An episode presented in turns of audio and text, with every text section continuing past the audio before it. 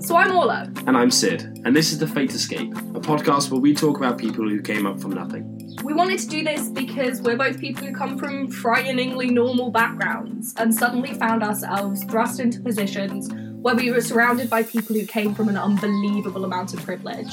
We thought it would be interesting and we also thought it would make ourselves feel better. Also, we're really funny, so that should probably add to it a bit. That's perfect. I've just realised, by the way, we both talk really quickly. We do so both in talk post, really I might I quickly. might just slow it down a bit. This is a quote from Shirley Chisholm, who was the first black woman elected to Congress um, in the United States as well. Um, and she has this quote that's like, if they don't give you a seat at the table, bring a folding chair. Um, and I kind of love that because, you know, even though now my perspective falls more in line of if they don't give you a seat at the table, build a new table, um, I think that that's kind of it's kind of the philosophy of what like our podcast is about really of like Yes, yeah, finding your own way. yeah um and i i just love that quote I would I would know. I'd like to sum yours up a bit more. If you can't find a seat at the table, build a new table while yelling at the old one.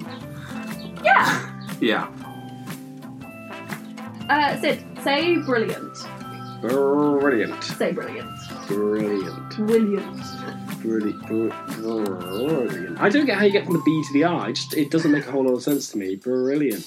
It's like squirrel. I really struggle with squirrel. squirrel. But in America, they say squirrel. i know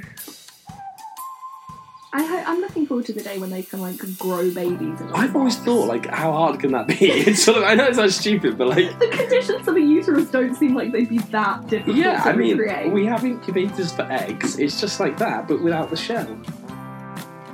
They've got mammoth DNA. no, I didn't know that. Yeah, because they got they got preserved like tissue and blood, and they, uh, you know, it's, it's all about finding a suitable. Sort of, you know, the idea that you could like put a, a mammoth embryo in a in an elephant's womb. Uh, And then the the baby's born and the elephant's like, "By fuck, that's hairy," and it's a whole thing.